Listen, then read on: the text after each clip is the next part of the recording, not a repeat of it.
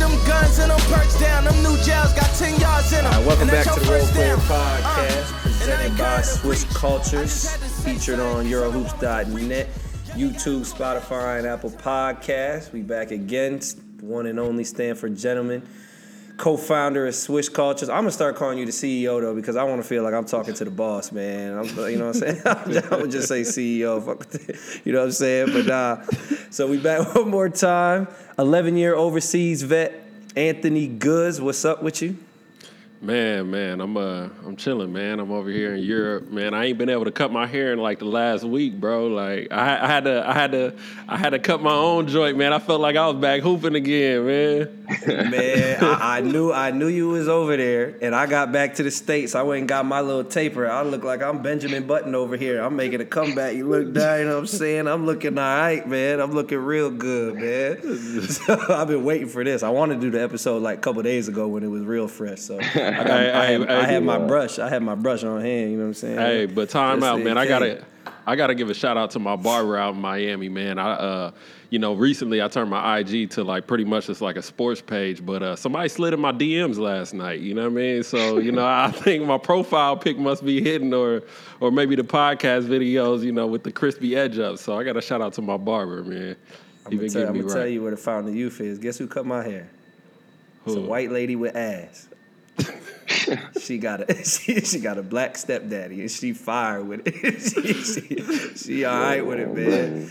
But listen, we got to get to this guest, man. We got a, a very, very, very, very special guest here. We got first round pick in 2013, 18th overall to the Atlanta Hawks, and then to the Dallas Mavericks. Uh, all EuroLeague first team in 2022, All EuroLeague second team in 2021. One of a few people, I don't know exactly how many, 50, 40, 90 in EuroLeague.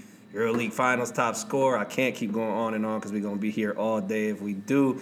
We got the one and only Shane Larkin with the good hair over there, man. What's up with you? What's good, dog? Man, we appreciate you joining us, man. We definitely appreciate you joining us. But look, man, we be gonna we gonna jump right into it. Look, you've been in Efes for what? It's been four four years now. Yeah. Four Yeah. years in Efes. So the first question is, y'all going back to back EuroLeague champions. When you left Boston and came to Efes, is this what you had in mind?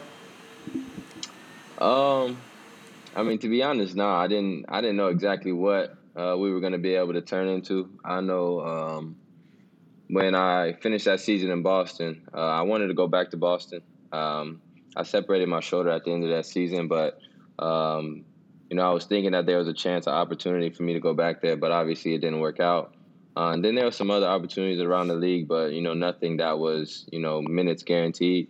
So um, then I started talking to teams overseas. I had already been overseas one time, and then Efes talked to me about um, you know the guys they were bringing in, what they thought they had, and um, you know I saw an opportunity. Uh, didn't know there was nine new players the first season. None of us had been here before, so nine new foreigners, and um, you know I saw talent because I played against a lot of these guys, and you know just wanted to see what we could turn it into. I never you know at that moment would have you know, thought we would be sitting here back to back champs, but um, I thought we had a chance to be pretty good. So it obviously turned out uh, pretty perfect. Yeah, I'll be thinking like, man, I mean, even just looking around EuroLeague, it seems like the teams that are able to like kind of keep their core together Yeah. usually tend to have a, the most success like year to year. And even the fact that y'all went back to back and the last team that went back to back was Olympiacos and you know Yeah. they had they made six roster changes in between their two seasons, th- their two championships. And y'all only Right. made 3. You know what I mean? Like how how important do you think or what advantages do you think y'all had just keeping that core together? Um, I mean, y'all know your uh, experience is everything over here. Uh, you know, you have a lot of teams that are young, talented teams, but when it comes down to winning, you know, those big games or those little moments or like taking fouls in transition, just like small things that you got to do uh, to keep teams at, bay. Uh, I think the experience that we've been able to have and, and hold over over the last few years has definitely allowed us uh, to get to this moment. Um, obviously, we took a while in the first year to kind of find that that chemistry. Um, but towards the second half of that first season, we started, you know, trending in the right direction. Obviously, lost in the championship the first year. Came back the second year was in first place by by a lot. Uh, we were cracking everybody, and then COVID happened. So I think being able to keep that group together, nobody making jumps to different teams, trying to take money or going to the league or stuff like that, uh, allowed us to be able to come back for these last two years and you know kind of solidify everything that we have been working from uh, for for the jump. Is that is that something y'all talked about, like as a group, not making that jump to the league? Me, like we could do something special, or that just kind of happen organically? Uh, in a sense, um, you know, I had a couple opportunities. Has had some opportunities, but um, we felt like we had a, an opportunity to be, do something special here. Um, and even guys on the team have had opportunities to go to different teams, maybe for more money or a bigger role and stuff like that. But you know, we felt like after losing in the championship that first year, if we were able to stick together and kind of grow and kind of use that that momentum to t- to carry us back to the championship and know what it took the second time we got there to win um, I think that's definitely helped us, you know, get to the point where we are now. And you know, it takes a lot of sacrifice from guys, and you know, guys who probably have more ability than what's shown um, based on the role that they have here. You know, it's, it's everybody buying in and, and, buying into the system that has allowed us to, you know, kind of become this family, and you know, it's carried us to, to where we are now. That Basconia experience, no, how big? Oh yeah, go ahead, go ahead. Nah, you got it, you got it. Yeah, go back to Basconia that Basconia experience. You talked about experience. How uh, how important was the experience there for you to you know go back to Boston and then do what you're doing now in Efes? Um, I think Basconia was was huge for me at the time. Um, you know, my first three years as a pro were very unstable years. Um, you know, I got drafted, like you said, 2013. A week after the draft, I broke my ankle. Um, so I missed half my rookie season. I didn't get to play in summer league, preseason, none of that and we were on a I was on a win now team with like Dirk, Shawn Marion, Jose Calderon, Monta Ellis, Vince Carter. So they were in like win now mode. So not being able to do summer league, not being able to do preseason, and then kind of just be thrown into the fire as a as a first round pick after missing you know five months into an NBA game.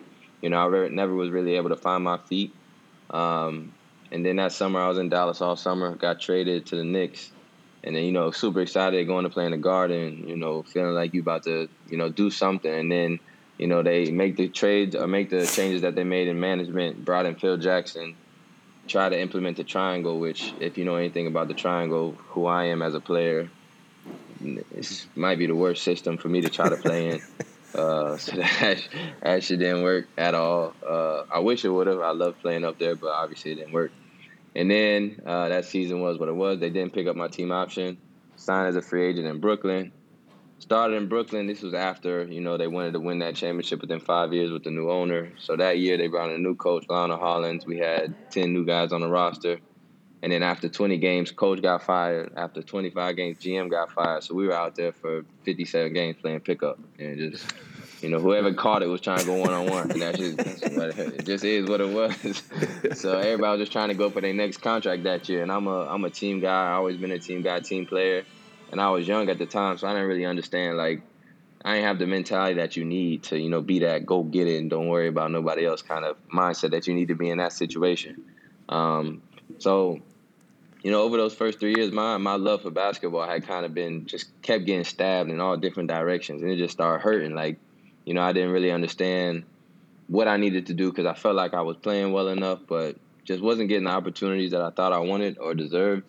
Uh, so, you know, the love for basketball had kind of faded away at that moment. Not completely, but just that genuine passion that you had had taken a lot of jabs. And then going to Basconia, um, small city, very, very small city. Um, not much to do in the city but basketball. So when I got there, it was all basketball, basketball, basketball. And you know, in Europe, a lot of coaches like to have two practices a day, and in, in some certain cities, you know, you complain about that. But in Basconia, I was I wanted two practices a day because there was absolutely nothing else to do. So, I think going there kind of rejuvenated me and made me fall back in love with basketball and find my passion again. And and I think that's why you know that year was so important for me and my growth as a player, as a man, in, in a lot of different areas. Yo, if you could go back, let's say and give yourself advice back in uh, in your NBA years when you were you know going through those struggles. Like what what would you what advice would you give yourself, and what would you have done different? Because I feel like there's a lot of young players that's going through that same yeah. thing. Um, yeah, I would say just be yourself.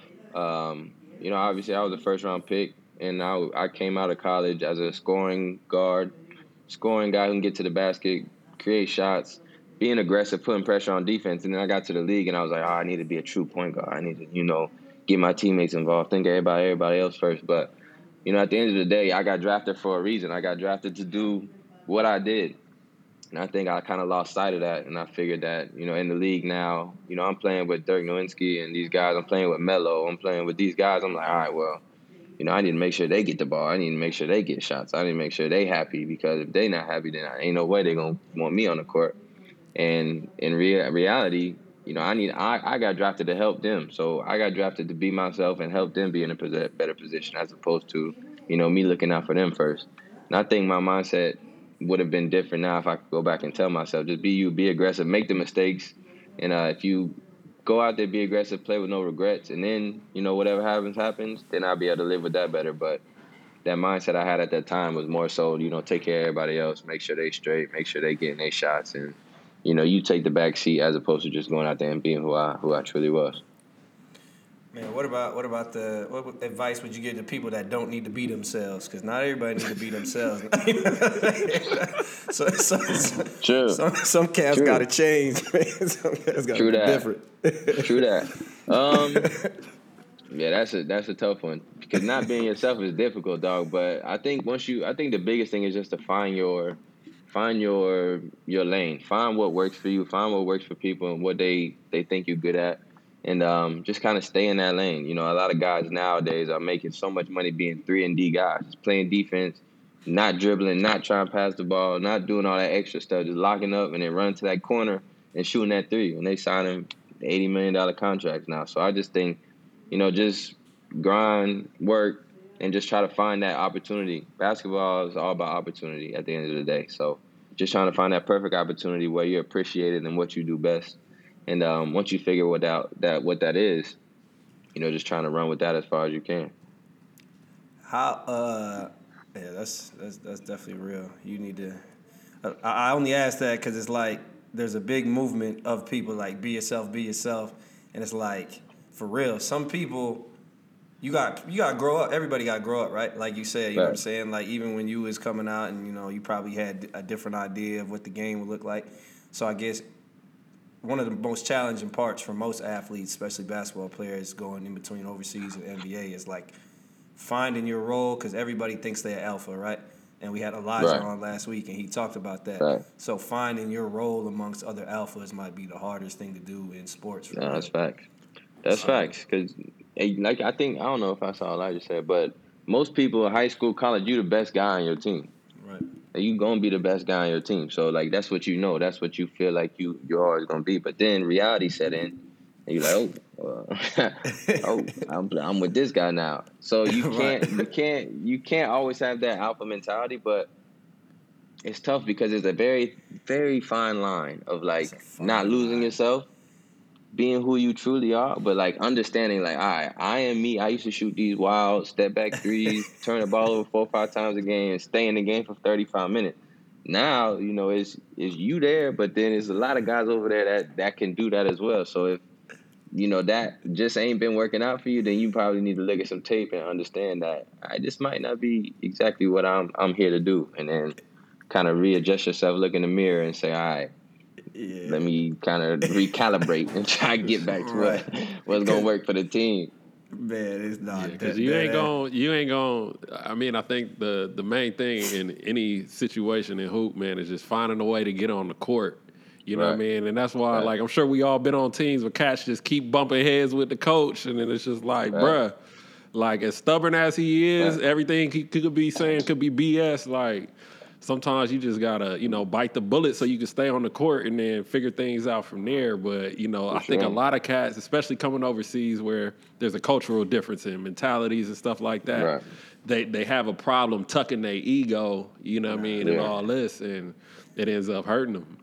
Because I feel like that's facts as well. Over here, like you said, culturally, it, it's a big thing. Egos and pride are play much more into just physical ability over here than than it does over there. So for sure. I would say, especially someone in your situation, but you know, most guys when you come overseas, like everybody want to be in the NBA. So you already biting the bullet, tucking your ego, just coming overseas right. in, in, our mind, right? So it's like you get right. here and it's like finding that role. Everybody could sit here and I guess letting go of the idea of being like, oh well, I could do that if y'all let me and build a team around me. You know what I'm saying? Like, right, like, you know what right. I'm saying? Like, shit, right. let me be that guy instead of just letting right. go. So it, it is a fine line. It's hard to do. So, I mean, was that was that a challenge for you when you left? Uh, when you came over here the first time to Basconia? Um, not necessarily because I spoke to the coach before before I came over, because uh, I was very indifferent about it. You know, I wanted the opportunity to play and be that guy I was in college, because um, I felt like I hadn't done that in my three years in the league. But you know, I also because you know they also say if you once you leave, it's hard to get back. They once you leave the league, it's hard to get back, and it's true. Uh, so I wanted to to make sure that the situation that I was going to uh, was going to be able to fit my style, and he made me feel real comfortable before I signed. He he told me that he saw he watched me in college. He wanted me to be that guy. So that's a tough situation to find in general in hoop and anywhere.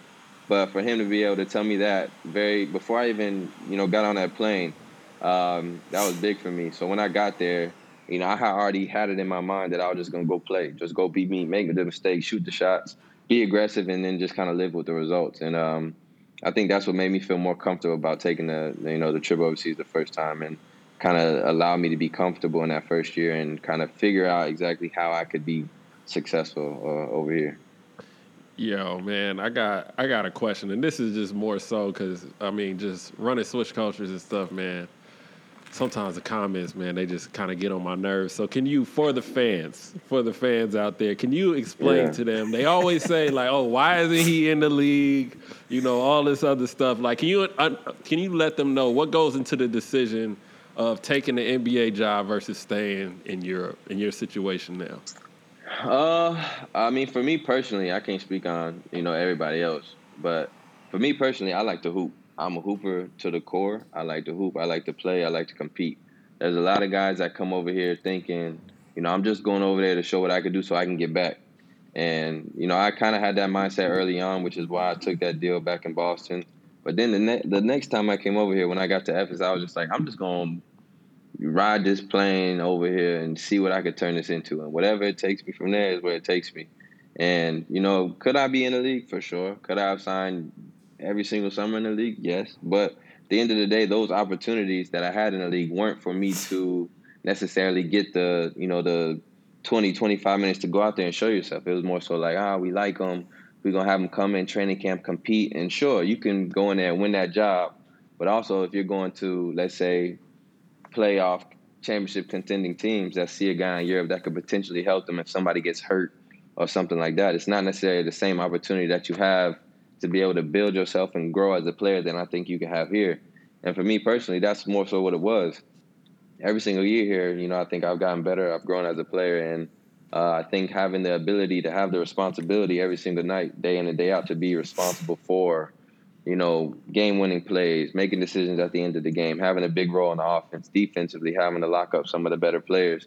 I think that is way more valuable than, you know, going back over to the NBA and, and waiting for an opportunity. I'm over here showing who I am, and if somebody wants to give me that opportunity that I feel like I deserve, then okay, then I'll make that jump back. But until then, I'm perfectly fine, you know, growing and, you know, becoming one of the best players that has, has come over here. So um, that's more so why I don't go back to the league every single opportunity that I get because if it's not the right opportunity where you're going to be able to play and show yourself um, as a hooper, as a guy who likes to hoop, you know, I feel like I would be unhappy and, and damn near miserable sitting on that bench every night, you know, waiting like this, trying to get an opportunity to get in the game, maybe not even taking my warm up off. Uh, that's that's just not for me. So that's why I choose to, to stay over here until somebody, you know, gives me that opportunity to go back and, and be a rotational guy.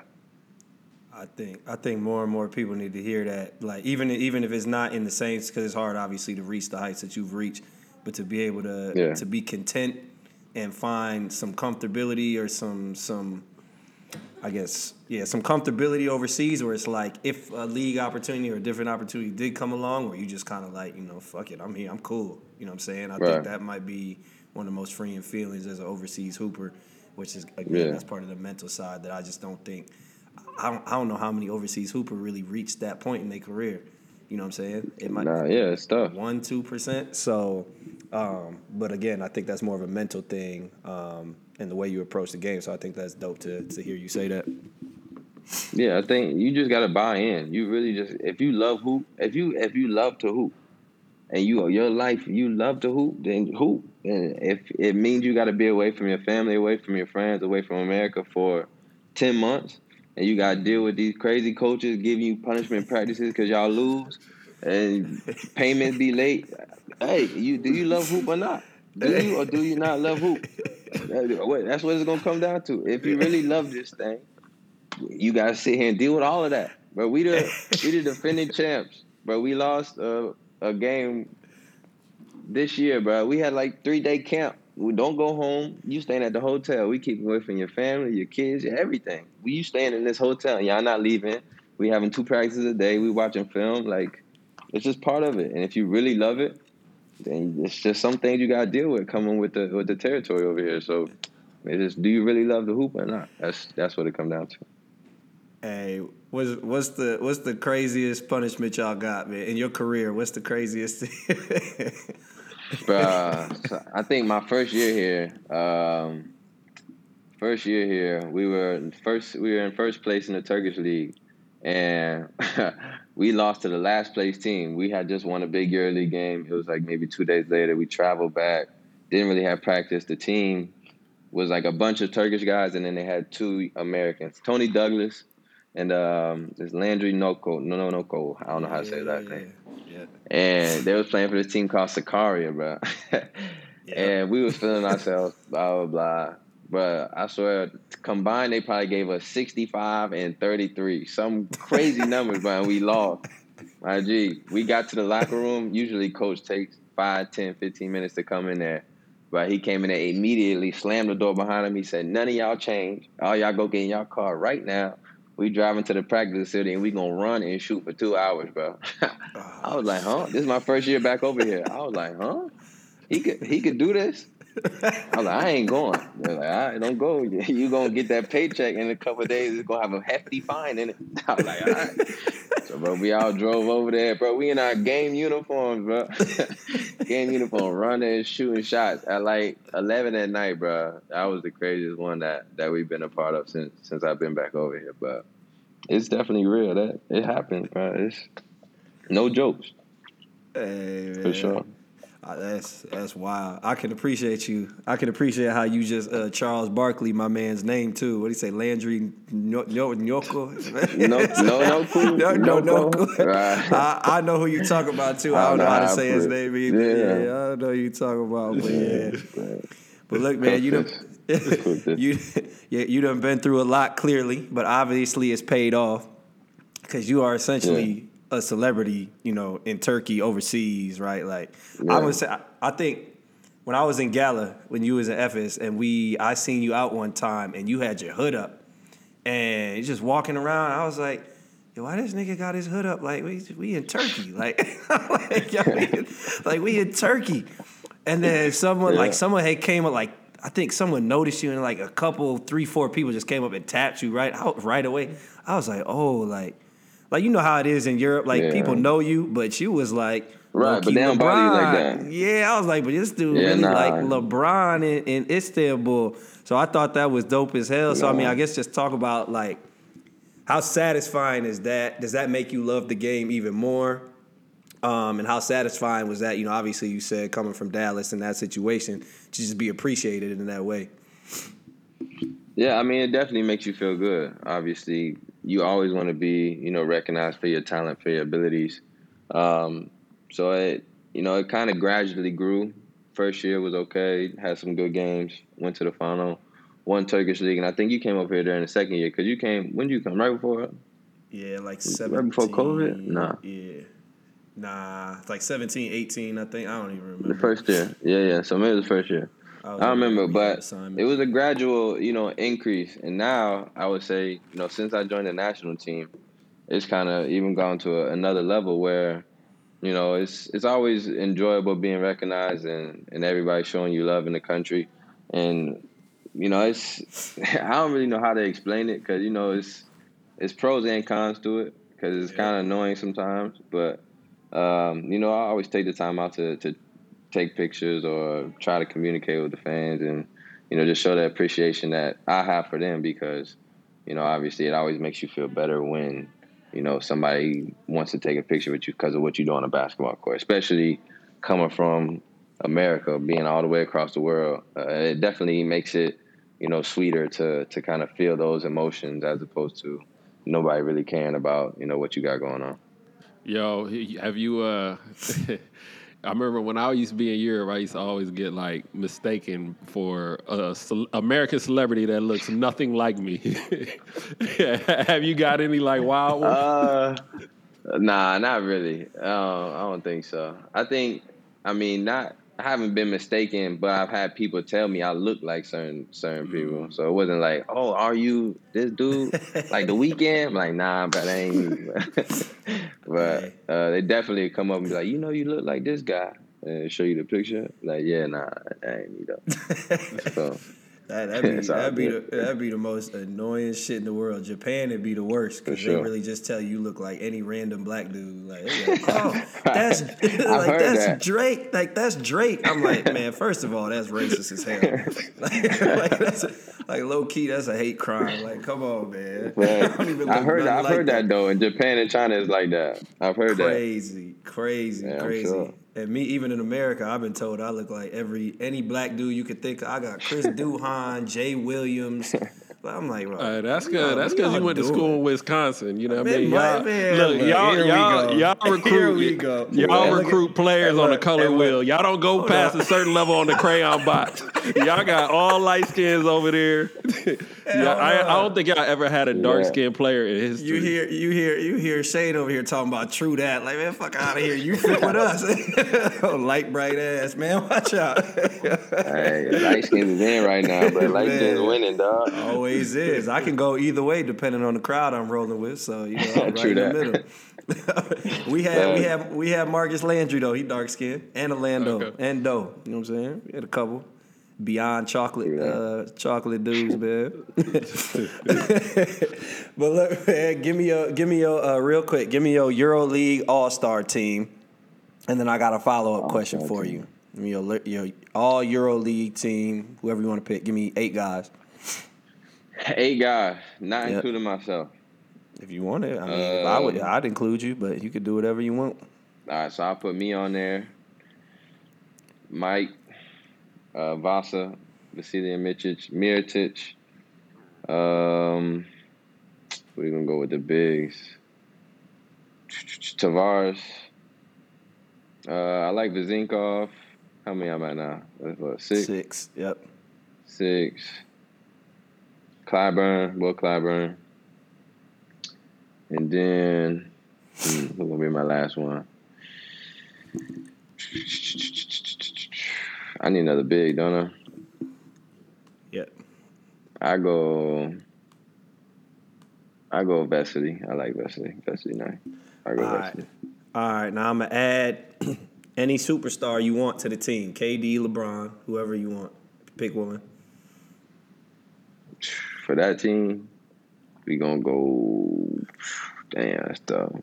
Yeah, I didn't know I could add an NBA superstar. Then they changed my whole roster. This, well, this, this the end. This the end. Now that that's your roster. You got to add a superstar, whoever you want. I go KD. KD. All right. How many games y'all winning in the league? In the league with. KD, Yep. we gonna win by. We gonna be around five hundred. we gonna be right there around five hundred. So y'all getting to the playoffs. We gonna get. We in the East for sure. We in there. hey, that, that's that's antiquated. That's outdated. The East better than the West now, for real. Man, I don't know about all that. I don't know. but- That's I don't cap. know. I don't know. That's cap. I don't know. That oh. I oh, don't know about that one. Top That's to bottom? cap. Top to bottom? Yeah, top to Top to bottom. I don't bottom? know about that. dog. Detroit, Orlando.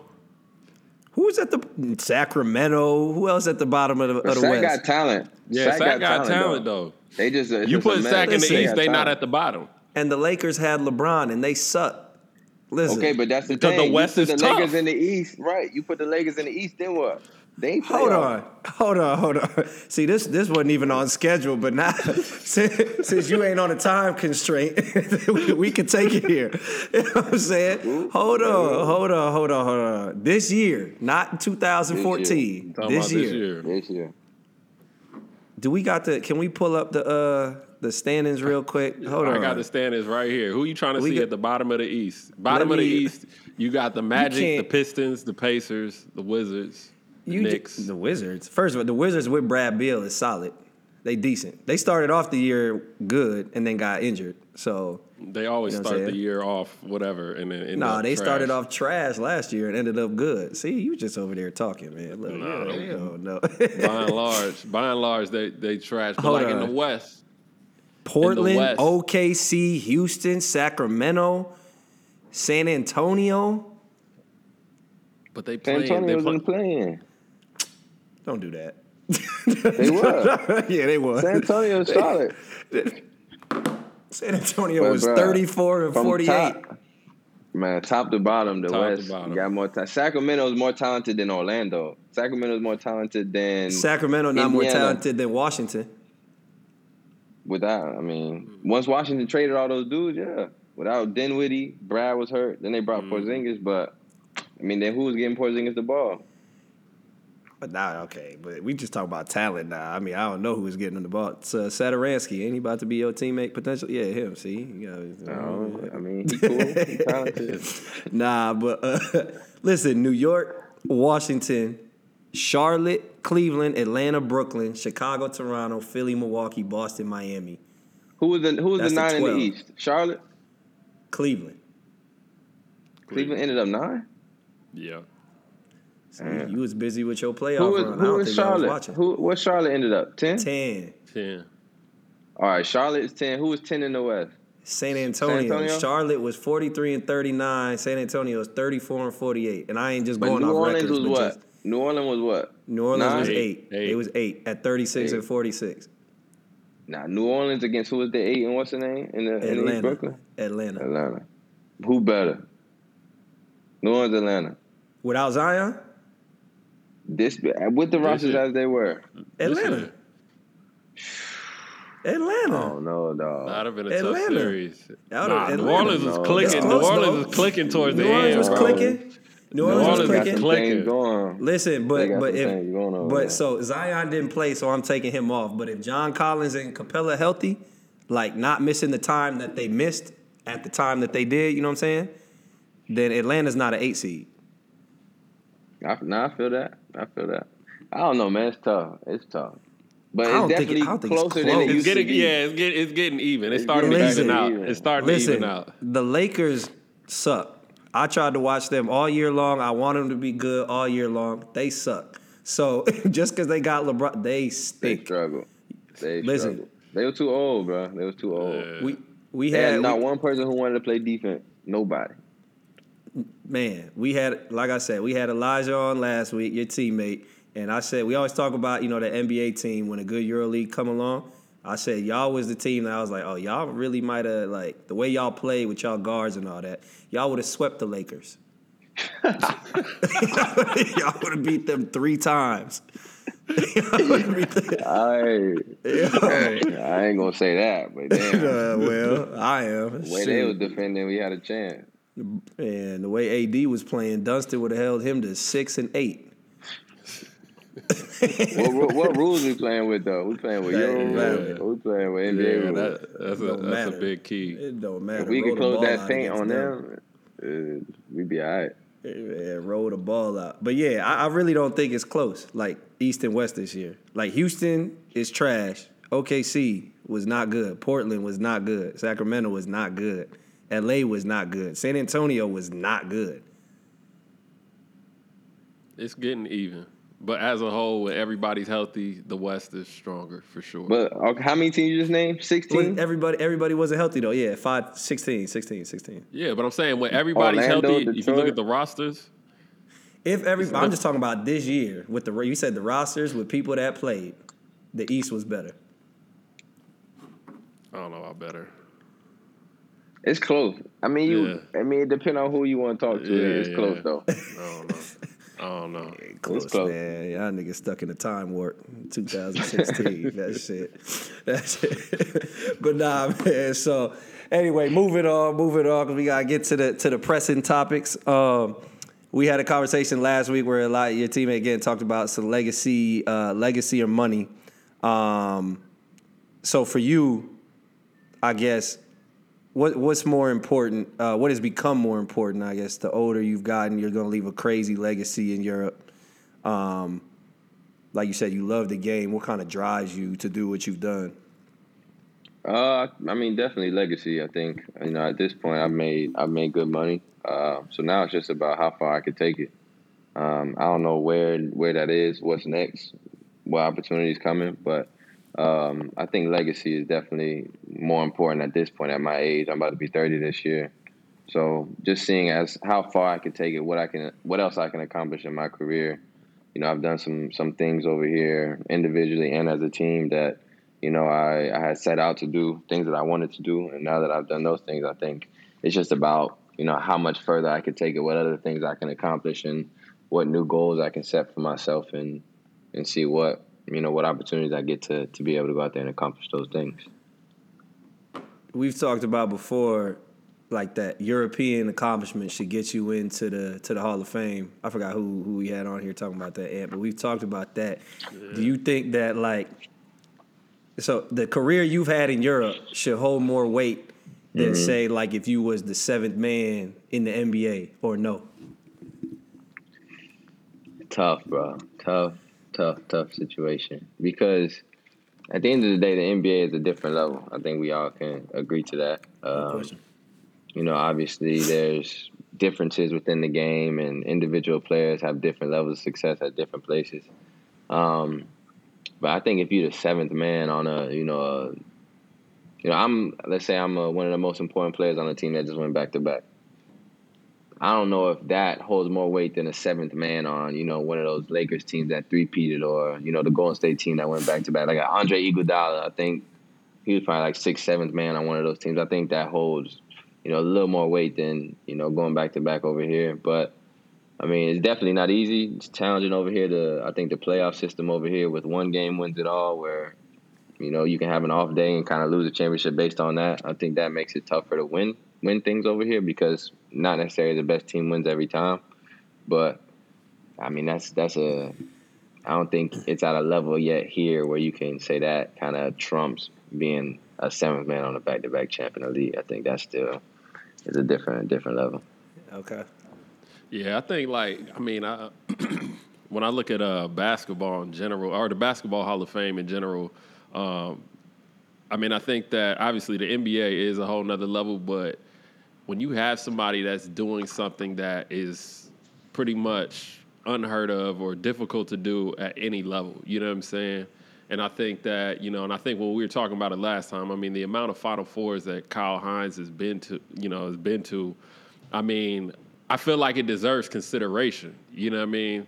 Yeah. Um, there's, I mean, even going back to back and like, let's say that, you know, y'all three-peat, you know, in EuroLeague, like, I, I really don't know too many NBA players that you could just put on a EuroLeague team and do right.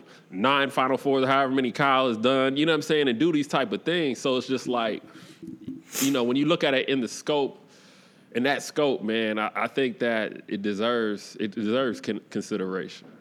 Yeah, I mean, I think I think it definitely deserves consideration. I think you know as the EuroLeague continues to grow, and I think as you know if they can get if they can get it more closer to you know like the concept like how the NBA has where it's just one individual league and not you know you don't have all the domestic league stuff going on as well.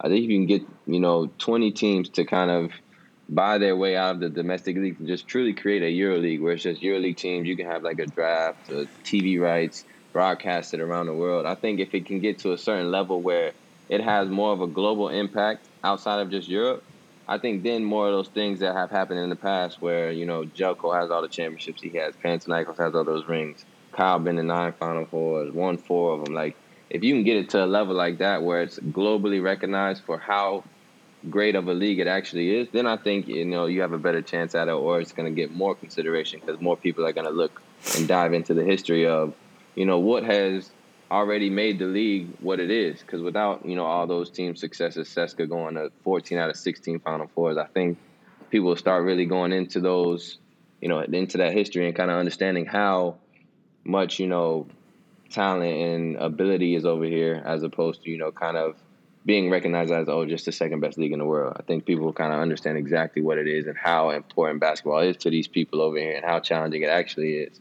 and all the little things that go into it. So. I think as the game continues to grow, yearly continues to grow and take on new heights, different levels. I think possibly then, you know, it can get that level of consideration that you know it deserves. Yeah, yeah, maybe maybe I shouldn't have said Trump. I should have just said it should it shouldn't be diminished that you're doing that in Europe. Should Yeah. definitely be more consideration. But Europe going to new heights. Does that mean? Does that mean it's got to separate from the domestic leagues and you know what I mean?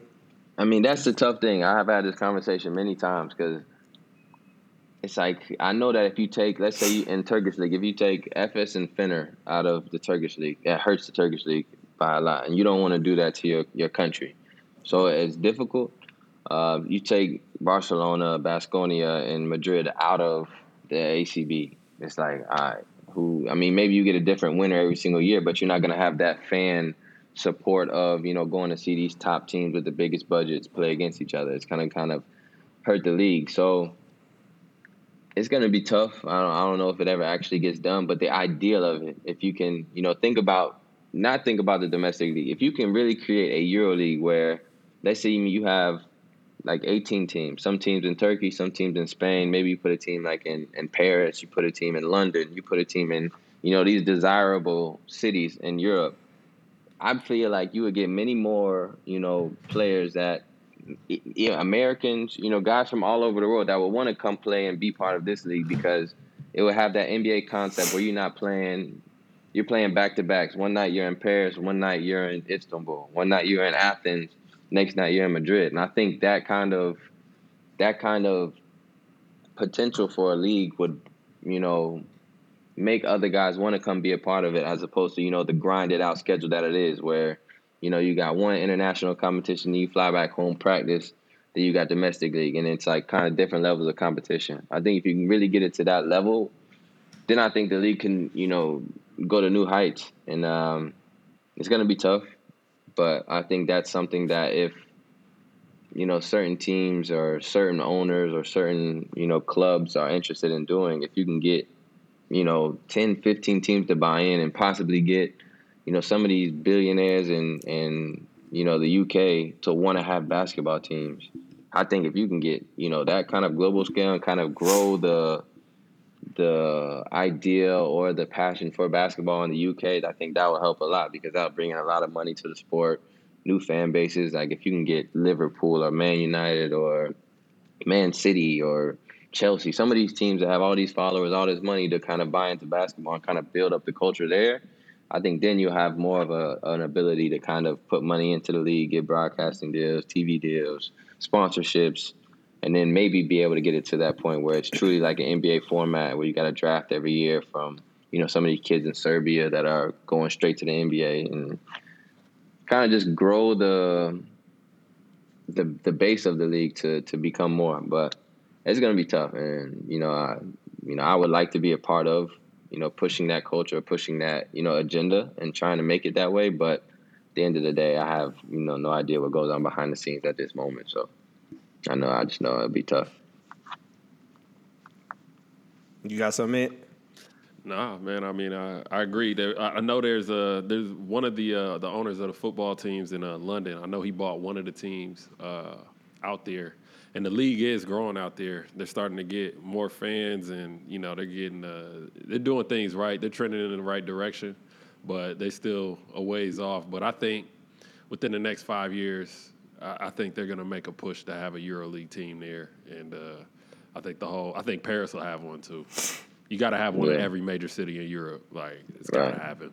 It's got to happen. Got to, got to. Man.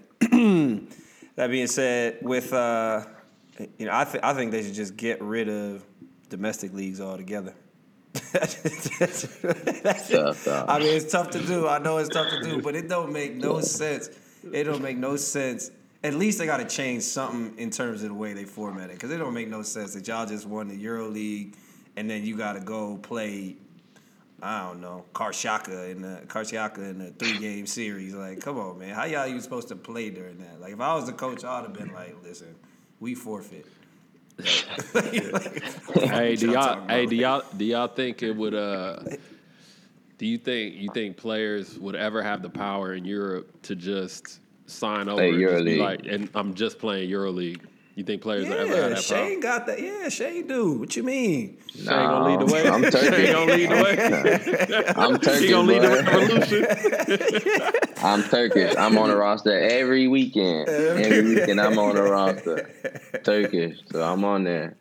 Um but yeah, I think I mean I think there is gonna be a, an ability to sign those kind of contracts. Uh I just think I don't think you can sign for as much money because if you think about it, you're only playing in one league and they're gonna be like, all right, well if you're only playing in one league then I mean, we only gonna pay you half the amount that we would have paid you if you playing both. So I think it's tough, but it's also to the domestic th- league thing. It's like you got a lot of kids in Turkey that love playing basketball. You get rid of that domestic league, then what?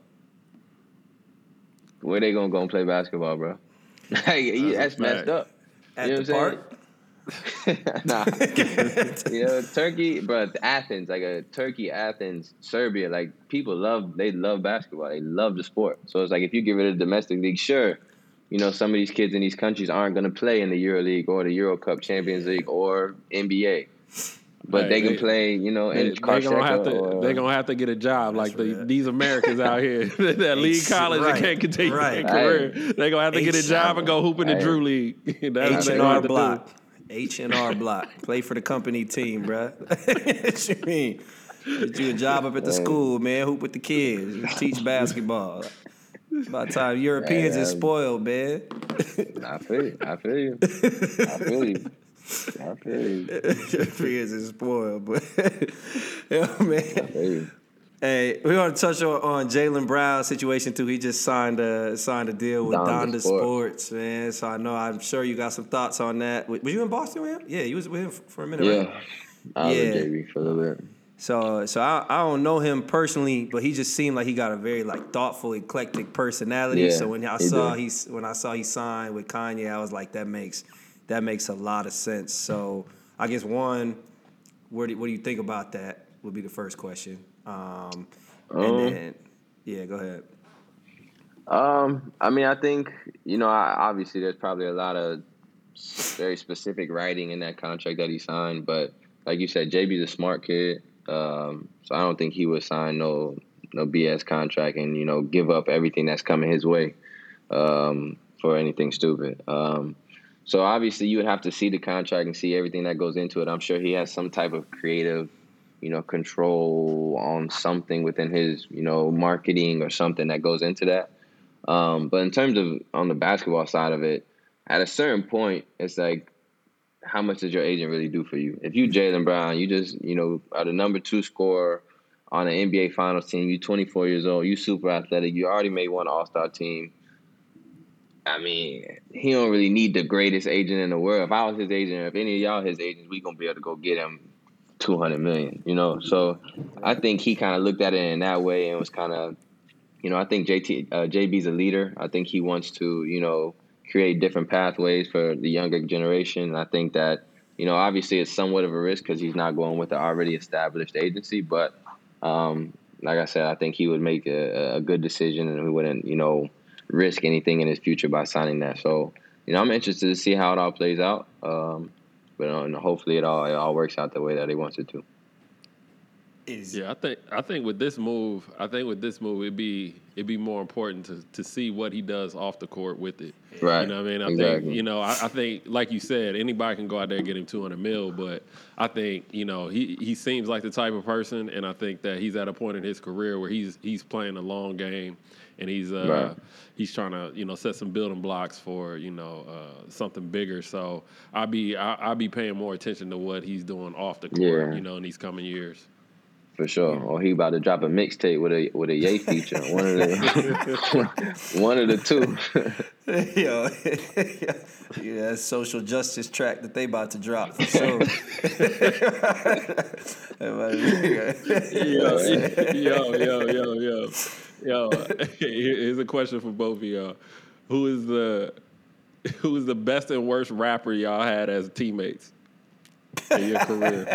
that was rapper. I had his teammate. Damn, let me think. Best. Whichever I mean, one comes first to mind. Yeah. Best probably Iman Shumpert. That's probably the best. I mean, he he's actually made mm. some track. So Yeah, I would say good. probably best. Iman. Worst? Shoot, I don't even know. I don't even know. I don't even like officially or just like somebody who just be freestyling and just ain't never never sounded good. It could, it, it could be whatever. It could be whatever, man. so I, one of my teammates now, actually, when we were in Call Basconia, he was a little young at the time. Roddy Beaubois. He Yeah. like he he would freestyle in French, and then all of a sudden he started learning English. I was like, all right, let me hear some in English, and he'll try. I'm like, yeah, but you might as well just stick to that to the French freestyle. Well, I don't know what you're saying because when he tried to rhyme and stuff in English, that joint never never came out right. So I would say he probably the worst one. Hey, yeah, hit him with, hey man, everybody trying to hear that bullshit? like, nah, shut your ass up. My, Right. my, mine was probably the worst. Is probably myself. Uh, I can't rap for shit. I can sing like Luther though, but the best is probably uh, Light skin. That's what light skin side.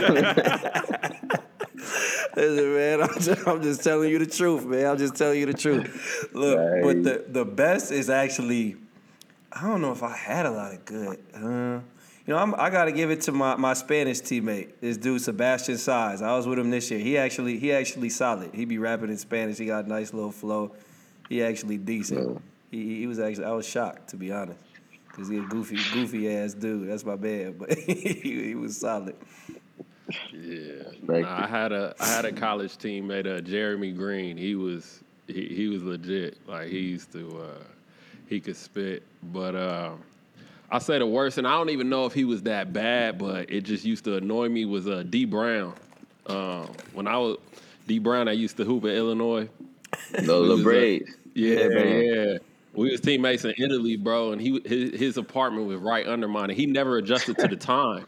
So he's up all night, and he used to just be rapping and freestyling. I think I told the story on the podcast earlier, but I remember we used to drive an hour and a half to Rome, bro, and like he played his whole mixtape. So we got through, we got through like the first like we got through, we got through the whole thing. It was like fifty minutes, and I'm thinking he about to put something else on, and he he run that thing back, and I'm like, oh hell. no. Uh, you I'm gonna take a taxi back by any means.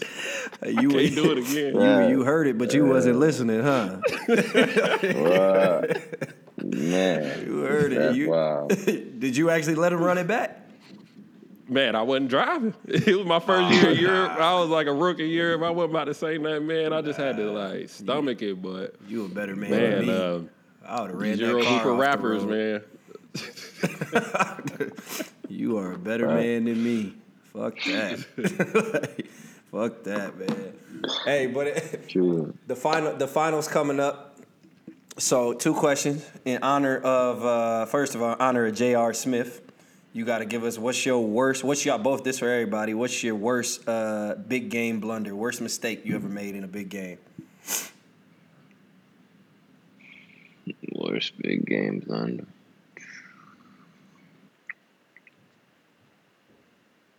Mm.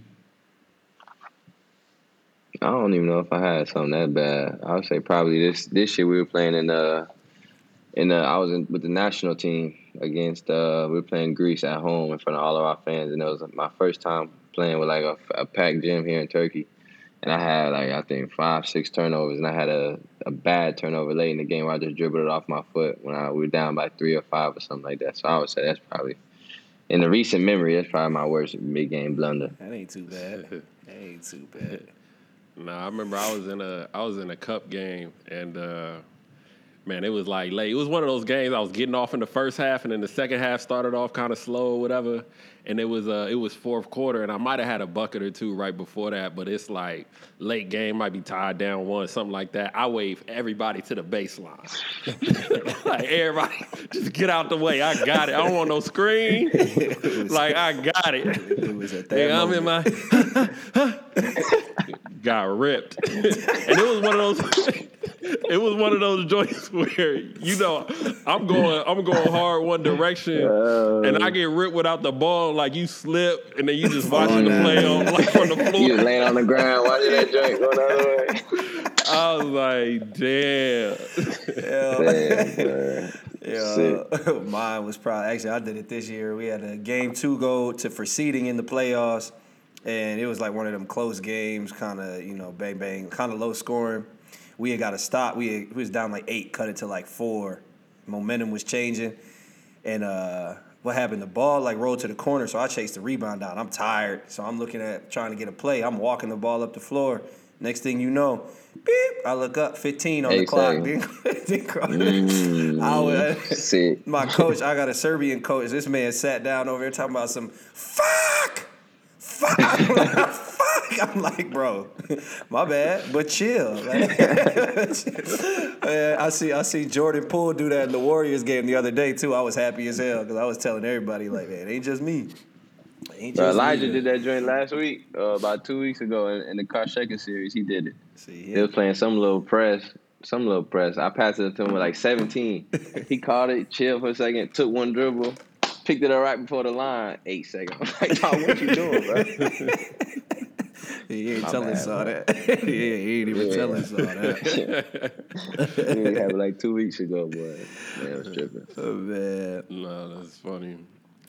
Nah, but uh, moving forward, man. So we about to uh, we about to get into some sneaker culture, man. As uh, you know, I know you you somewhat of a sneakerhead, man. I remember we did that uh, the little lifestyle piece last season, man. You had all them kicks, man. You was pulling kicks out under the stairwell, man. You was putting them in the in the linen closet. He got kicks everywhere, but uh.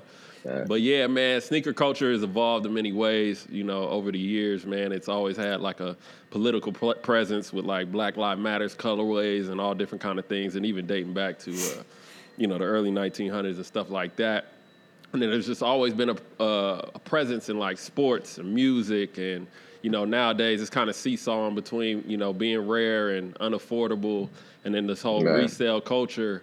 Um, where do you think? What do you think is the next evolution in sneaker culture? Um, you know, you think there's going to be like collabs with crypto, cryptocurrencies, or you know, what, what do you see as uh, being the next step? I, I mean, I think you just nailed it. I think it's probably gonna head in that direction. I think that's the hot thing right now, cryptocurrency. So, you know, I could see like certain shoes becoming raffles. Um, and if you get lucky enough to get one of those shoes, maybe you get on one of these white lists or something like that. So I think you know probably in that direction. I think the whole resale culture has, you know, kind of tainted the the sneaker culture in, in general, and in, a in a sense because it's many people out there that's not even really sneakerheads that's going out to try to get sneakers. People just going out there for the cash. So, um, I mean, I understand it. I mean, it's a hustle. It's part of it. But um, I wish it wasn't so easy to you know be able to stand in line for hours for a shoe and then just flip it for thousands of dollars later on. I think people who truly genuinely want the shoes and enjoy the shoes should be able to get in those lines. But I mean, every, everything revolves around money nowadays. So um, I don't know if what you can do about that. But I would say, yeah, you you hit it right on the head. I think definitely being some kind of involved in cryptocurrency with certain sneakers or certain releases, um, in that kind of kind of atmosphere is probably where where it's headed next. Does crypto does crypto solve some of that stuff? Are you crypto? You into crypto like that? Not really. I mean, I, uh, I understand some of it, but I ain't I ain't really big into it. Yeah, it'd be interesting to see if crypto actually solves, like you said, you know, kind of weeds out some of the people from the resale market and stuff like that. I mean, yeah, maybe. I don't. Like I said, I don't really try to pay too much attention to it. I'm I'm black and white. I don't I don't really get into all the extras. I let my finance people handle handle all that. Finance. I hope that's what I do. That's how. That's how you I know you. Man, my, my finance people is my dad, so you know what I'm saying. You know you big time talking about my finance people. Love to see it. Love to see it. what he said? Love to see a black man get paid. Hey, but yo, but we gonna move on from that though, man. Um, obviously, you know, I'm sure you annoyed hearing this question, but obviously your dad, Barry Larkin, baseball player, Hall of Fame baseball player, and you see now this wave of professional athletes with Clay, Steph, who got fathers, parents, whatever that you know came from the professional ranks at a high level. So how much of a of advantage uh, was that to have, you know, being in the Reds dugouts like that growing up, even though it was baseball? How how how advantageous was that as opposed to you know having a dad who's a uh, I don't know who work at you know the post office or financial advisor? Um, you know, I think I saw early on what it took to to be successful in that in that world. Um, like you said, it's different sports, but you know the grind and the commitment to to whatever you're trying to accomplish. I I learned very early on. I know my dad was you know one of the best high level Hall of Famer, All Star every single year, Golden Gloves, Silver Sluggers. He did all the all the individual accolades, but he never changed his you know his perception of who he was or what he wanted from the game. He enjoyed it, he loved it, and he put everything he had into the game. He was the captain of the team, so he could have you know you know, taking the easy way out. He could have slacked. He could have chilled. He could have just, you know, laid back. And once he had all those things, he could have just been like, all right, man, I ain't gonna go do this extra batting practice. I ain't gonna go field extra balls. I ain't showing up early to, to, to spring training. I'll come, you know, two weeks before before the regular season starts and do all that. But he was always one of the first people there, one of the last people to leave. You know, I remember even at the house when he came home in the off season, he had a, a batting thing in the backyard he was out there throwing the ball at me mad hard, trying to get me to, you know, push him. So, you know, I just saw the level of commitment very early on of what it took to be successful at these levels. Because I also saw the other side of it, where my dad would be talking to these guys and say, "You need to commit at this level. You need to be here when I'm here." Because he was the captain, trying to, you know, bring the young guys along. And a lot of those young guys would be like, "All right, I'm gonna come," but then the few that wouldn't, you, I would see how quickly they would just kind of fade away, and they wouldn't ever amount to anything. So I saw early on at the age of four, five, six, seven, growing up within the dugout, like you said, seeing those guys who put the work in, that were able to attain some level of you know success and be able to you know maintain and, and head in the right direction versus the guys who wouldn't. So I think that was probably the biggest advantage of you know growing up in that atmosphere with my father being who he was and um, regardless of sport, being able to take the the small things away from it that that you need to take in order to be able to sustain a, a level of success in this sports world. What are what are some of the disadvantages? I guess because you know obviously people talk about that, but what's some of like the cons to that? Um, I mean, I would say just the cons are is like you got to build, you got to have a, you got to have tough skin early on, because everybody gonna talk about you just because they just because mm. you know you. I grew up with you know a very famous father in the city that, you know, he was born in Cincinnati, Ohio. I was born in Cincinnati, Ohio. He played for Cincinnati my mom's from Cincinnati. His whole family from Cincinnati. So they were kind of like they were kind of like the Cosby family in Cincinnati. like we grew up and it was just hella people always on, you know, at the mall. People all, you know, surrounding us. You know, leaving the games as a you know kid. People banging on you on the window. Like you don't really understand because you don't understand who your dad is at that age. At you know four, three, four years old. But seeing it um, and not really understanding why your dad's never home you know, you then eventually, you know, we moved to, to Florida away from from my dad because that that atmosphere was yeah. so crazy that he was just he didn't feel comfortable us us being there. He didn't want us to go to school there because he knew all the things that could potentially happen. So I think that's probably the biggest disadvantage that that there was just not being able to spend the time that you would want to spend with your dad that's doing all these great things. And um, I would say that's probably probably the biggest disadvantage because other than that, you know, if you get if you build tough skin and you don't let like the stupid comments of ah, you know, when you when I'm nine years old, ten years old, and I'm cooking people like, ah, you only doing that because your daddy got money and he paying for the trainers and da da da. Like, but he ain't paid them to let me cook you, so nah, what then? So, you know, I think that so I think that's just kind of like the skin that you kind of got to grow early on, and uh, if you build that, then I think you know it's kind of you know easy going from then on out.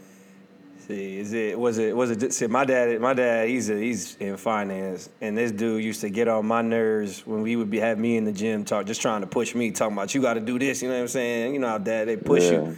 So I can't only imagine how annoying having a professional athlete as a dad, because he probably he probably on your ass. At oh, all. Oh yeah, he was on me. it didn't matter what sport it was, he was on me. He, but I mean, it was a it was a good thing because. Yeah you know, it, it, taught me early on. Like I remember playing football when I was eight years old and tackle football. And one time I was always fast. One time I got rocked. I was just, just completely rocked. I was playing up because I wanted to play. I got rocked, and I was on the sideline. I was laying there crying. He came down there. he was like, "You all right?" I'm like, "Yeah, I'm sorry." He's like, he, he like grabbed my arm. He was like, "Anything broke?" He's like, "I'm like, ah, no, I don't think so." He said, "Can you get up?" I was like, "Yeah." I think he was like, "All right, try." And I was like, ah, I did like a little little movement, trying to act like I was a little more hurt. Man took my face mask like this, grabbed it, and boom, slammed me back into the ground. Like, don't you ever let nobody hit you like that again, though. What's wrong with you? I embarrassing me. I'm like, damn, dog, my bad. I just got rocked. You worried about everybody else. so I think just those kind of like little lessons early on, bro. It's just like you you remember those things so well. That's like, you know, even he was my basketball coach from probably like ten to thirteen, and he was just all he was just like competitive. He was just like defense first, defense, defense, defense. And he was the coach, so he would I wouldn't be playing defense, or my man would score on me. He'll put me on the bench for like two quarters and put me back in late. So just like little things that you know he he did for a reason. I didn't really understand it then, but you know later on, as I've grown up and I've kind of understood how all this stuff worked, now I understand the lessons and the values that he tried to implement early through sports. Uh, that kind of helped me, you know, become whoever whoever I've become. So. But it was it was it was crazy sometimes. so hypothetical for y'all, if Shane Larkin, same person, doesn't have Barry Larkin as a daddy, someone else as a dad, or Steph Curry got I don't know, not Dell Curry as a dad. Is it the same same outcome? You know what I'm saying? You know what I'm saying? Do you, do you get the same? Does or is that is that like the the link other than obviously your talent? But is that how important is that? I guess is what I'm trying to add. Um, I mean that's a that's a tough question, dog. I mean I don't know how. That's why I asked it. You know? How you can even? it's like I I mean I think if you if you genuinely have the passion, you know, which I, you know, I've always loved basketball. I always had the passion for it, and even when he wasn't pushing me to be, you know, get extra shots or anything, I was the one out there doing my thing. I was always out there when he was doing his thing and playing baseball in Cincinnati. I was still at the crib getting shots up until my mama told me dinner was ready. So I was still I still loved it so much that I think I would have had the talent and the passion to, to be able to push myself to reach some level. I don't know if I would have, you know, reached the level that I reached because, you know, a lot of that comes from the values and things that I learned from my dad early on. But, you know, I think I would have still had the passion in order to push myself individually to, you know, whatever heights I would have I would have been able to reach. But same level, I mean, uh, hypothetically, I don't even know. So tough. What do you think, Ant? Steph? Tough Steph is Steph without Dell. Nah. What you think? I mean, I think I think when uh when you get to that level, I mean, there's, I mean, part of it is skill, part of it is you know uh, being pushed, but I think a lot of it is just your personality and your mentality. You know what I mean? Yeah. The, uh, you know, a lot of guys that reach like the higher levels of any sport it's a mentality thing, man. That you know, you whether you're an alpha or you just super disciplined or you just get hyper focused. Um, so I think that uh, I think that's more the key determinant than um, obviously having a, a, dad that's played professional sports. Man, you learn like a lot of shortcuts and you have access to different things that I think do help also. So maybe you won't maximize your potential, but I think the majority of that potential is just you know what's between the ears and just how you are, you know, as a person. Yeah, right. yeah, no, I would probably agree with that. Like that's just in you. I mean, I guess part of that is, uh, you know, I think most dads, like you said, kind of bring that quality to to their kids. You know what I'm saying? Put that toughness in them. A lot of them, at least. Um, but yeah, the, the, shortcuts thing is obviously a big thing. But just like you said, putting those qualities of working hard and, and loving something, regardless whether. There's a lot of trash Hall of Fame sons out there. There's a lot of them out there now. Trash. Trash, yes, trash. Who trash? Who trash? I mean, the goat. Who's nah, the goat with basketball? I knew you was gonna. They not trash though. they D one. They D one basketball. look, look at this. Was they though? was they? This is no disrespect, but was they? Bro, come on. Hey, listen, listen. That's that's hella disrespectful. ah, no, I'm fucking with you. no, I mean they wasn't. Look, look. Marcus was solid. Marcus was solid. One of them was cool. One of them was all right. The other one was at Illinois. You you a D one basketball player. You all right? Did In the- get a, in the did Big he get a Ten. scholarship to Illinois? Yeah. Look, look, he investigating now. I don't know. I'm not. I'm, I'm being serious Nah, though. that- Was I was I thinking don't one of them was a walk on. Nah, I, I, don't think know. I think I he thought was a I scholarship. I thought one was a walk on, dog. I think he was at Nah, Illinois. when I was Marcus- at Wisconsin. Marcus was might the have lefty, right? Marcus was the lefty, right? Nah, the other one. Marcus was the one with bounce. He had some hop. Who played at UCF? Marcus. He was lefty. Yeah, I think Marcus played. Was he it. lefty? Okay, Yeah. so okay, yeah, he was all right.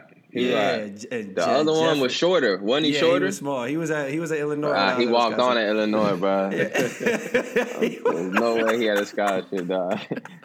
no, Ain't- ain't No disrespect. yeah. no disrespect. You know, You don't even know his don't think- name. Hey, is is Right. Is, You don't is even know his name. Is, That's not- is Jeffrey? Talking about the other one. the other one. It's Jeffrey. It's Jeffrey, yo. I think. I know he was number thirteen though. I know that. Man, uh, man. You said he was at he was at Illinois when you was at Wisconsin. Yeah, yeah, yeah, He got in the game. Yeah. Couple times. Yeah, he was out there. He was out there. Hey, when I was when I was when I was at Stanford, Little Romeo got in the game too, nigga, but he was a goddamn walk on. he was a goddamn walk on. His high school team was cold though. That's yeah. Lil Romeo high school team was cold. Demar. they A, was AU team or high school LA. team? Did they go to high school together too? AAU. AU, I know they was they was solid. know. AAU, they was they was cold. Demar brought his black ass to USC as well. Hey, was- you know, I, right I, I almost I almost forgot too. Hold on, you said that people said y'all was like the you was like the Cosby family in Cincinnati. Yeah. That's who you look like. You look like Alvin.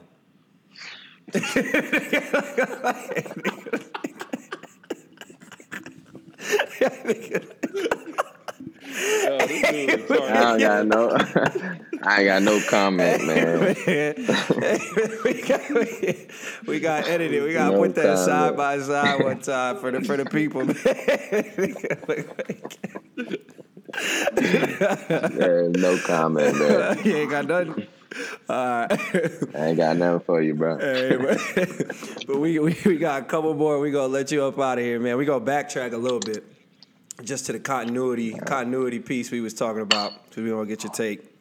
Um, and obviously going from you know you had no continuity like you said in the NBA, 25 guys playing open gym, to having you know the continuity you had in, in Efes, but how pla players always get labeled as busts, whether you're the two pick, the 30th pick, whatever. At, Right. at what point should organizations get labeled as busts? you know what I'm saying? For Organizations? for not and maybe bust ain't the right word, but what accountability does the organization have when like the Kings, for instance, you can only call so many people bust before Yeah. you look at the people responsible for the development, you know? Nah, true. I mean, it's tough. It's a tough thing because there's a lot of different pressures from different angles when you when you at that level to win. You know, you want your picks to work out. Sometimes you don't give them enough time, and then you just they get labeled in their second year. Ah, guy's a bust. Get rid of him. When he probably hasn't even figured it out yet. Some people take you know four or five years to figure it out. Some people figure it out week one. So it just is like I think with a lot of these a lot of these organizations, I think you gotta allow, you know, kids, especially like eighteen year old kids, dog. Like eighteen year old kid, by the time they twenty one in their third year, they ain't averaging eighteen and ten like you expect them to. You call them a bust. Like the man's still not even anywhere close to his prime. He got five, six years before he's in his prime. So I think a lot of the times they just give up on kids too early.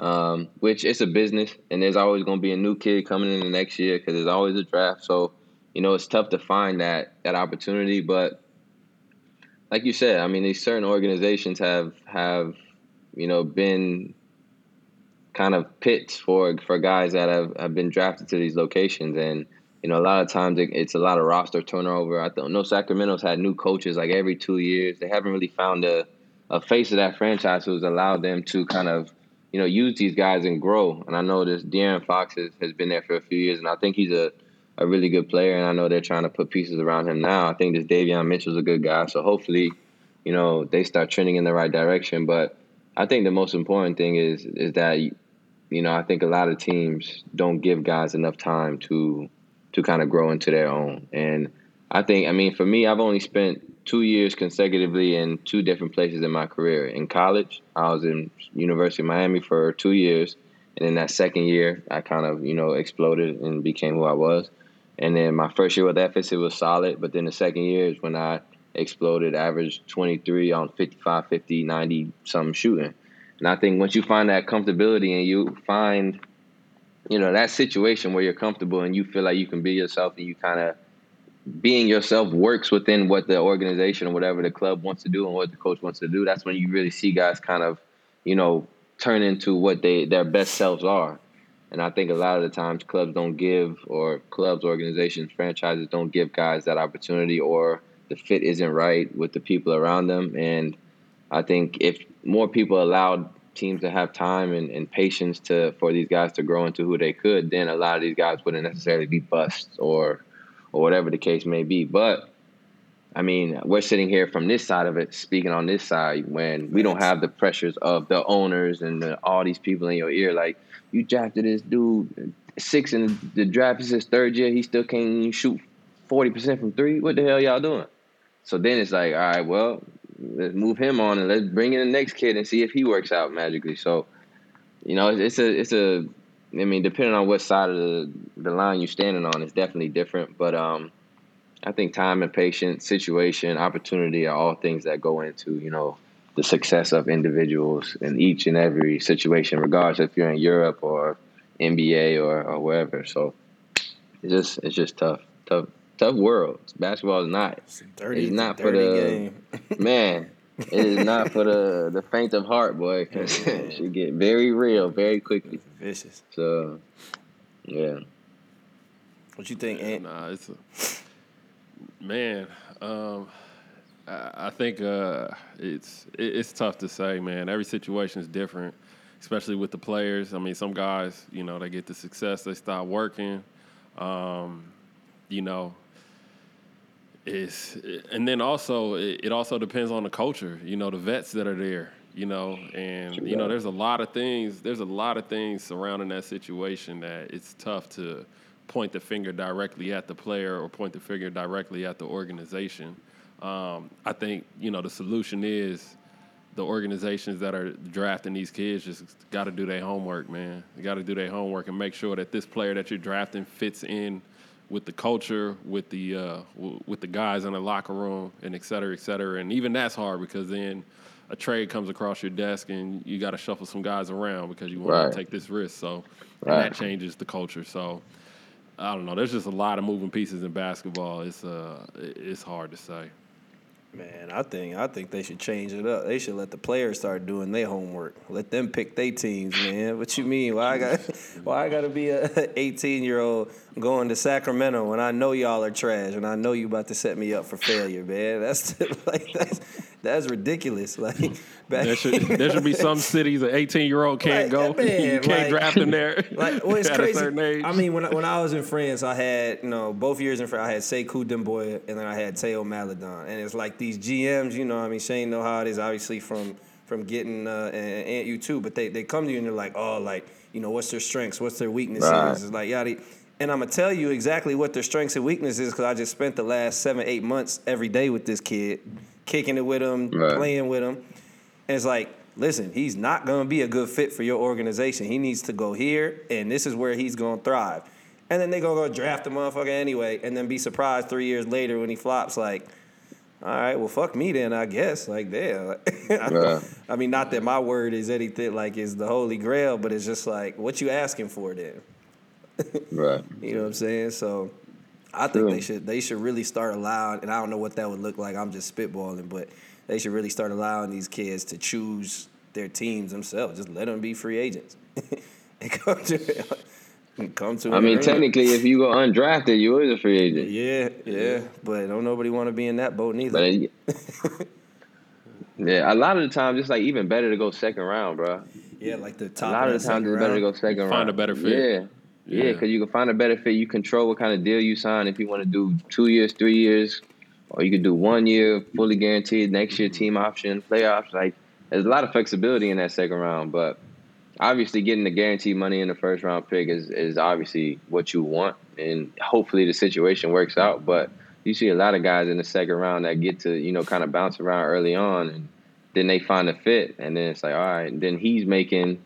You know, he's making a four year hundred before the guy on the the first round pick is getting out of his first deal. Mm-hmm. So, but like you said, it's all opportunity, dog. It's like if you can hoop, you can hoop, and you're gonna find somewhere where you can hoop at. But a lot of it is opportunity and politics and little bullshit that goes into it that health. you know a lot of people don't see from the outside. Yeah, yeah health. health. A lot of things people don't under understand that really go into this whole whole basketball thing that you know people just see the final product and say, oh, this guy can play, this guy can't play.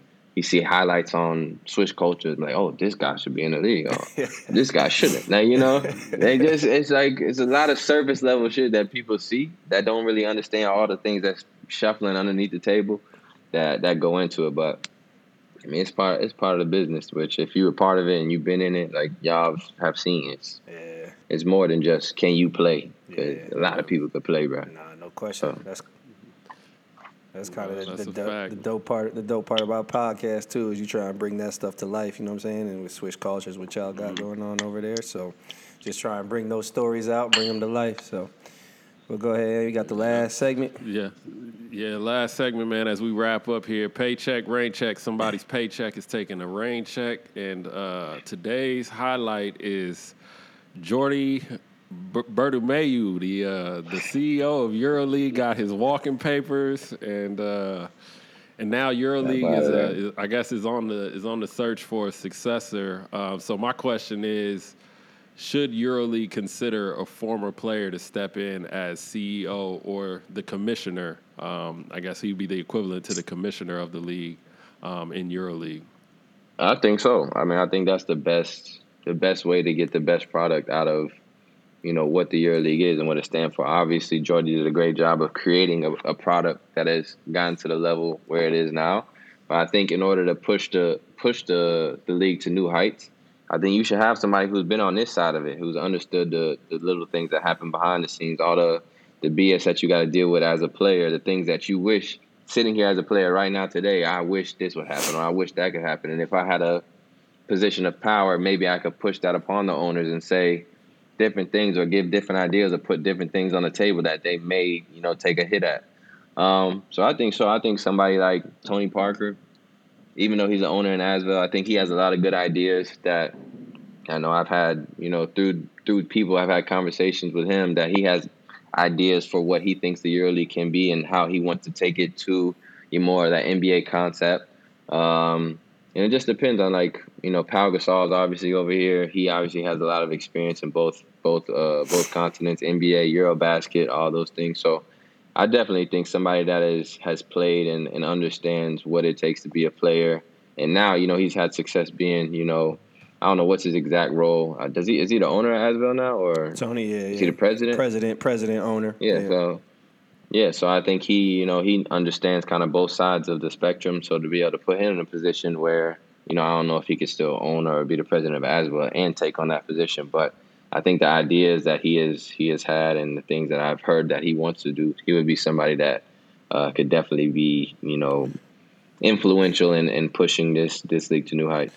Man, uh, the year the year I spent, I, I, agree. Tony would be Tony be a great candidate. Uh, the year I spent in Asvel, man, he just the way things were run was super yeah. super forward. Like it was like just the little things, you know what I'm saying? Like I think my mom had uh, had cancer that year, so he allowed me to stay home in preseason for three months. You know what I'm saying? He right. coming to the, just you know, right. and, that, and that overseas that that stuff matters. You know what I'm saying? That stuff matters a lot. Right.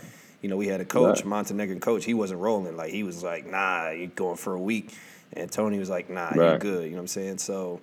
Um, yeah, I think. I mean, I don't. I don't know if it needs to be a player. If it's a player, they need to really just hire me because I'm gonna have that shit together. You know what I'm saying? you know what I'm saying I got plenty of ideas too. You know what I'm saying? Former player, but nah. Um, I, it, it doesn't. If I don't think it needs to be a player, I think it would be dope.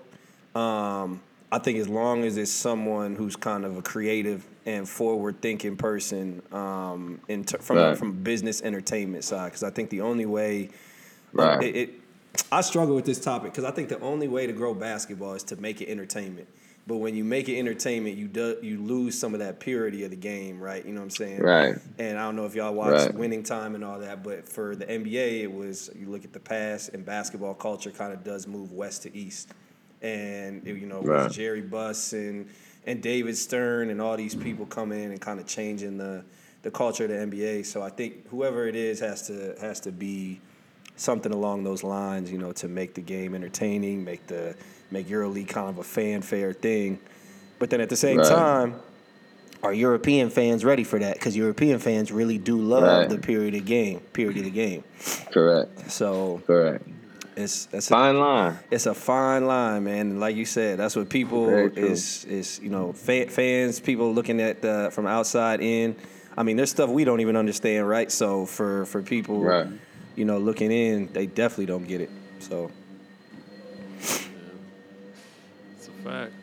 It's definitely a fact, man. I think uh, I don't know. I think TP sounds like a like a good candidate. I think somebody that has the experience of the NBA and EuroLeague or European basketball in general, I think will be best because the NBA has done a phenomenal job in growing that league and increasing inc- increasing increasing the market value. You know what I mean? You good? Don't look at me, Wisconsin. Wisconsin. are you good? Wisconsin. Wisconsin, don't look at me like that, all right? Don't look at me like Hey, that. Hey, this this All the right, last so- episode. Before you finish, we gonna stop bringing up this Minnesota, Wisconsin stuff. You you went to Stanford. huh? You you had more white kids on the team than we, We was did. blacker than y'all. We was blacker than y'all. That ain't an accomplishment. I'm just letting you know. I'm just letting you know. Until It was four. Until I It was it was three to two and a half. All right, till I see the till I see the back row of that crayon box on y'all roster, I don't want to hear nothing from Wisconsin. All right. What shade? What shade? What shade count is? You count it? You whole or you half? Yeah, well. I'm, said what? I'm high, man. You have? Gotta be. Yeah. Gotta be. All right, finish finish yo, finish yo. Uh, Nah, but I'm just saying, like the NBA's done a great job, you know, as far as marketing the league, creating a, you know, a bunch of revenue, you know, for the league, for the teams, for the players, and I think that that's that's kind of what you know Europe needs or EuroLeague needs, you know, to become, you know, uh, a global power. You know what I mean? And they they have the talent, they have the history, they got the tradition. I think it's just all on the marketing side in, in, in EuroLeague. So whether it's uh, somebody that's uh, like you said, somebody that's just a creative and, and forward thinking, um, or just a player that has seen you know both sides, I think something something's got to change. Yeah. No doubt. No doubt, man. That's uh I mean shoot, that just goes back. First thing first thing I would do is definitely break them domestic leagues off from from the Euro League. that, that would be the first, fir- I mean domestic league can stay, but that would be the first order of business, man. Definitely be the first order of business. Yeah, all right. you be at that press conference. Get your hand out my pocket. It'll be over. They're like, man, this show is fucked up. when They did a little Jordan, man. But they but they gonna remember me though. I'll tell you that much. That's my legacy. If that's my legacy, that's They my gonna- legacy. I'm You're gonna be the first commissioner to get stoned on EuroLeague TV. Yeah, but, but 50 years from now, they gonna be like, damn, Jordan Taylor. When they break off finally, they be like, you know who started this shit? Jordan Taylor from Wisconsin. That nigga do the deal. hey, hey, man. But listen, Shane, we appreciate you greatly for coming on, man. I enjoyed the conversation. Uh, it's beautiful to have a, a legend such as yourself on our platform, and uh, good luck with the with the domestic league playoffs, and uh, you know, and continued success to you, man. Only and- one gon' give me commissary, even buy me something when it all Yeah, fall appreciate down. I can't call bro. y'all now, even if I hit your phone, that won't get me home. Seen so many different times these niggas did me wrong. Shit, that's the reason that I did this song. Shit, we was kids, used to play on the step. A couple years later, we flirting with the angel of death. I was 11 years old, I got my hands on.